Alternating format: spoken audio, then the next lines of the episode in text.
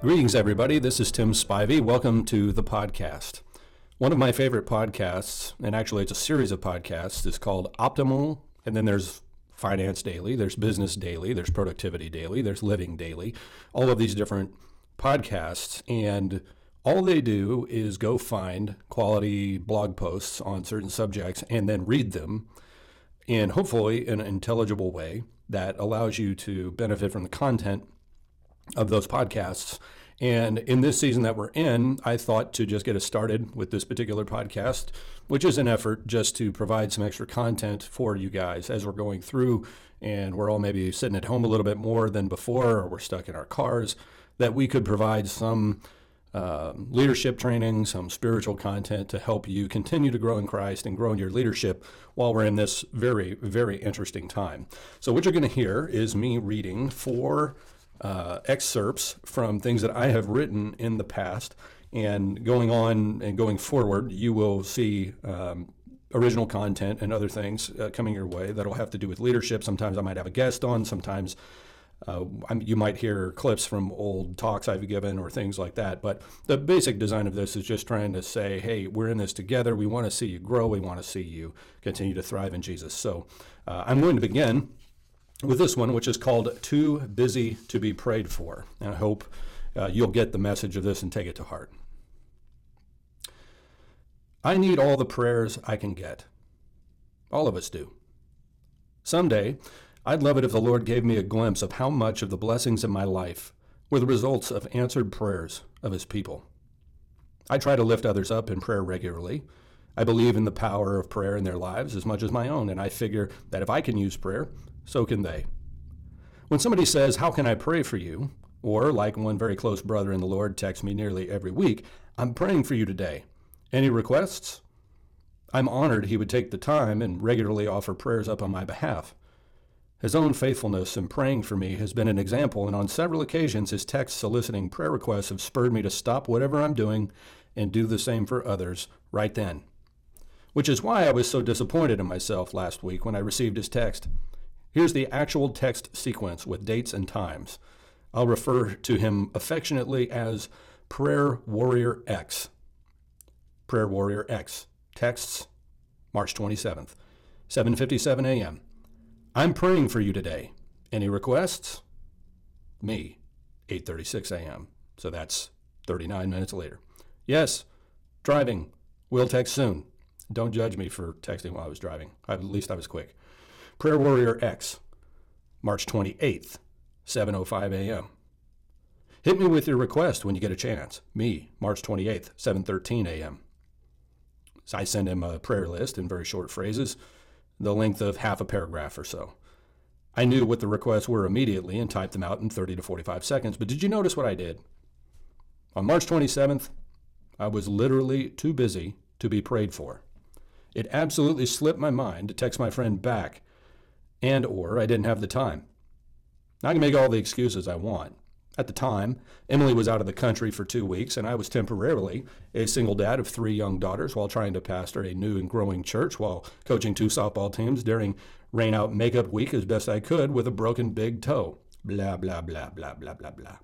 The reality was, I wasn't just too busy to pray for myself and others that day, I was too busy to be prayed for. Or at least I thought I was. It's quite unlike me and something that startled me when it happened. When I got the reminder text, it caused me to pause and say, Whoa there.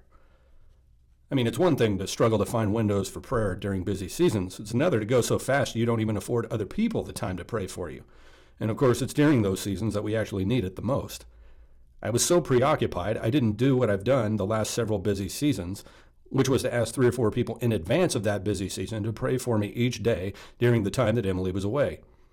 Then, when a close friend offered, I actually forgot. It was a most excellent wake up call, an opportunity to repent. I adjusted course from that text forward. It reminded me of spiritual direction John Ortberg received from Dallas Willard at some crucial point in his life when Willard told him, You must ruthlessly eliminate hurry from your life. Maybe I need to start doing that. Maybe you do too. Perhaps you can learn from my mistake. Sometimes it's pride that allows us to go along thinking we don't need prayer very much. Sometimes it's misplaced priorities. A lot of the time, it's not intentional at all. It just happens. But that's the problem. It just happens that we stop praying or praying for others during seasons when we need it the most. So don't be afraid to ask for prayer from people you know will do it. Don't be afraid to ask someone if you can pray for them. This is true ministry. I praise God for my brother who texted me back because the truth was, I needed the prayers badly. And just as much, I needed the reminder that I ought not ever be too busy to pray for. The next one's called No Fighting on Everest. A few years ago, I was struck by a news story reporting a fight near the top of Mount Everest between climbers and their Nepalese Sherpas. A brawl at more than 25,000 feet, close to the summit. The summit, by the way, is 29,029 feet. I thought to myself, you have got to be kidding me. I've hiked Mount Whitney before, and I know what conditions are like at around 14,500 feet, and the thought of doing that on Mount Everest is almost nauseating. Even worse, the thought of hikers brawling with the smartest, most experienced, most resourceful hikers on the mountain, those present only to help them, is utterly ridiculous. One would think the conditions alone would bring everybody together. One would think cooler heads would prevail and perspective would be maintained when it's a matter of life and death. Nope. When the flesh takes over, we sometimes forget who we are, where we are, and what we're doing. And as ridiculous as it sounds, I've seen church leadership teams behave just as insanely. I've seen church leadership teams risk the church's future by fighting in the midst of challenges that demand teamwork and sacrifice from everybody involved. It's when everything is going well, or when the church is in the midst of major transition or God challenge, that Satan often creates a dust up when the most damage can happen. Rather than recognize the stakes and the spiritual warfare at play, the flesh takes over. People get hurt, and often the congregation gets the emotional or financial bill for years to come. It's often on Everest that churches begin to die. And I'll say again, there is more fighting in the flatlands. Churches not trekking anywhere fight over the leftover grits and water. However, churches fighting on Everest are risking death and the well being of all who depend on them. They are tempting God who called them to that journey. When you fight, when stakes are that high, it betrays three things. Number one, a lack of reverence for the mountain you're climbing. Number two, a lack of regard for the life and well being of one another. Number three, a lack of regard for those below impacted by the fight. Whenever the church is really heading somewhere risky, resolve that there be no fighting on Everest. Don't avoid discussing things passionately or dealing with things that have to be dealt with. After all, no one gets to the top of Everest without some adverse weather. However, do not make your own adverse conditions, and remember getting to the top makes a lot of petty disagreements disappear. If you still have them after you get to the top, Talk about them when you get back down. Because fighting on Everest is a foolish game for those who don't realize how fragile we are at higher elevations. The answer is not to stay in the flatlands and avoid the trek. After all, we're called to pilgrimage. But the answer is trekking in a way that honors God in all conditions. When the tempter dares us at 29,000 feet, we recognize it for what it is and refuse to put ourselves and our fellow hikers and the well being of those God has put under our spiritual care at risk. Hike wisely, my friends. Next up, this is a good question. Do you believe in those you're leading? People are led best by people who believe in them. If people sense we don't like them, we think they maybe aren't that bright, or maybe they're hopeless. If we think that's who they are, we'll never be able to lead them effectively. True, there are some dysfunctional relationships out there in which people lead through violence or emotional abuse or fear, but that's not biblical leadership, which is rooted in love and oriented toward hope. People can sense how we are toward them. The R is in quotes. People can sense how we are toward them. If we are frustrated by our inability to lead someone or a group of people that need our insights to brighten their darkness, we probably don't need to look any further for the reason. The reason is probably us. One of the reasons I love preaching where I do is because I believe I'm preaching to people God is doing something great in, and I believe that even on days that it is not terribly obvious. Even in the darker times, I try never to lose hope in what God can do in them. I believe totally in God's work in our people, and I want that to be genuine and I want that to be palpable to them.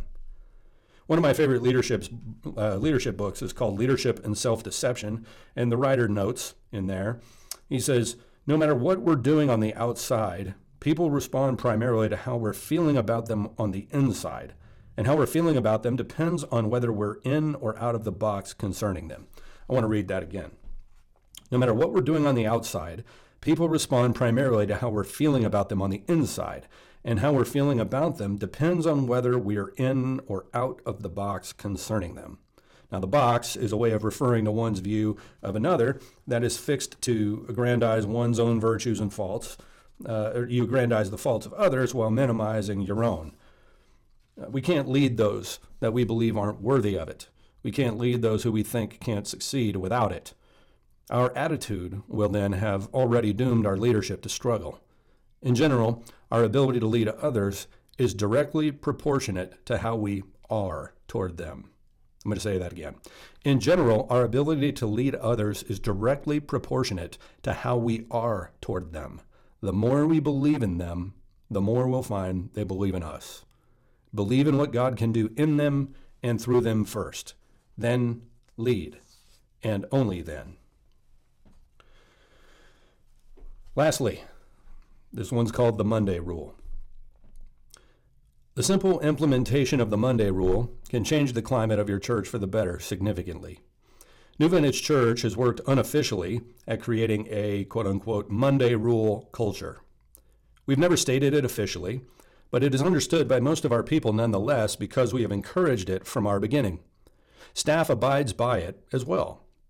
It's never been stated explicitly, but we do coach it as we can. It's the Monday rule, which might be stated this way If you have concerns or feel the need to complain, do it Monday or another day of your choice. Please don't do it Sunday or when the church is gathered for worship. So I'm going to say that again. Here's the Monday rule. It could be stated this way If you have concerns or feel the need to complain, do it Monday or the day of your choice but please don't do it Sunday when the church is gathered for worship. So, to clarify, I'm not saying people should never complain or never should voice concerns. Uh, I am saying there is a time and a place for it, and that's not Sunday mornings during or around the time that the church is gathered for worship. What we're doing when the church gathers is cherished by God and important for the building up of the body and calling our church to mission. Every Sunday, we have guests come searching for God, not a solution to the complaints of Sister Sue or Brother Bill. The body, of course, needs strengthening and encouragement as well. The body needs her mission clarified and her calling reinvigorated. She needs to hear from God, and that's what the weekends are for. One of the greatest services leadership can provide the church is effective handling of the church's concerns, which includes the timing of such dealings, not just making sure they're heard. Implementing the Monday rule will do more for your church's weekend assemblies than nearly anything. It keeps the air inside fresh. It honors God over our temporary concerns. In various times and places, a couple of assumptions can be made reasonably about people who complain chronically on Sundays. First, they lack a sense of the impact of their comments on others, especially staff or others whose spiritual frame of heart impacts others that day. Two, they lack spiritual focus during times that are unique in the practice of the church, and their complaining will spread across this body if it's not checked. Three, they likely do this because of proximity. They want to get it dealt with right then because it could consume their time and energy to do it another time. So they prefer to use yours on their terms rather than deal with the problem another way. Implementing the Monday rule shepherds a person, a person on all three fronts, and it accomplishes the following as well. First, it keeps God at the center. It's easy to allow a concern to become the predominant factor of the morning in your heart or the heart of the person you jabbed with it. All days belong to God, but Sundays are different. Sundays are a little bit more special. It's when His people gather together for a unique time of honoring Him. If the music is too loud for you, that's not the most important thing going that morning. If you think the youth minister shouldn't wear shorts to church, that can wait till Monday. Don't let that consume your mind or the minds of others for the morning. Keep God at the center. After all, that's why everybody's there. Number two, it protects the church's worship experience.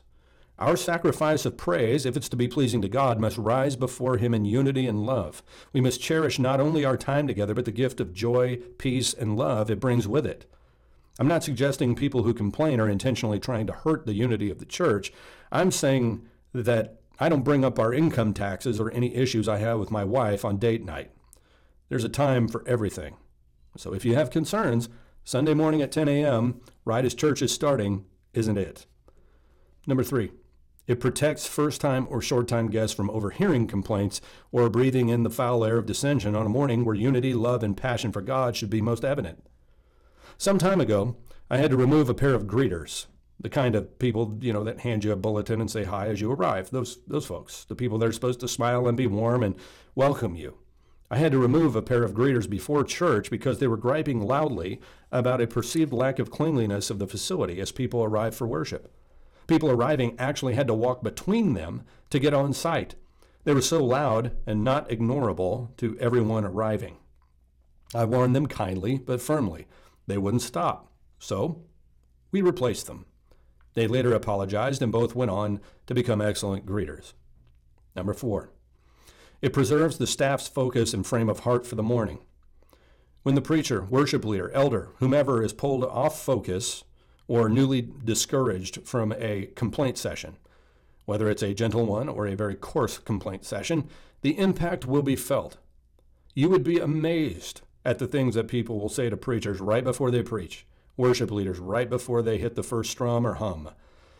If you have a complaint, you should know that you are highly unlikely to get a good hearing for your complaint on Sunday anyway. It would be much, much better to wait until people aren't rushing around and can actually listen.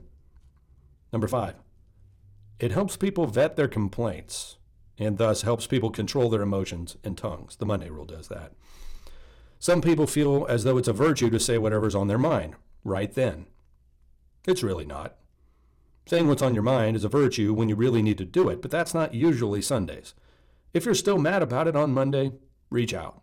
That will let you know whether or not it actually really bothered you, and it will respect the church's gatherings. Don't take hostages on Sunday morning.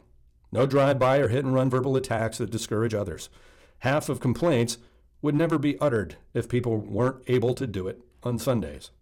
So imagine what Sundays could be like if the church, from leaders to guests, could punt concerns until Monday, focusing instead on encouragement and welcoming the outsider. What a difference that would make in our weekend gatherings. Concerns aren't unimportant, but sometimes they just aren't that important. Well, I hope you've enjoyed our first installment. Again, next week, I don't know what we have in store for you just yet, but I hope that you've been encouraged to think about leadership in some different ways. And uh, whether it's thinking about whether or not you're too busy to be prayed for, or whether or not uh, some of the people you know might be in need of prayer and showing you signs that they're too busy to be prayed for, just go ahead and pray for them anyway.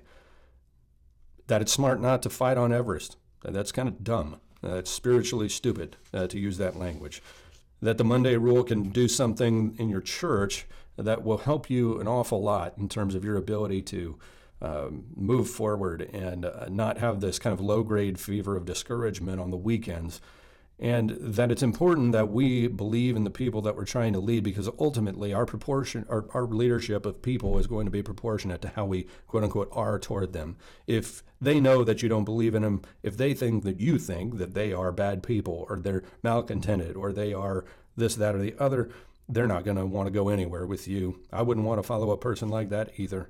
So be encouraging. Wait till monday. Don't fight on everest and we should never, ever, ever be too busy to be prayed for. God bless you. Have a great week.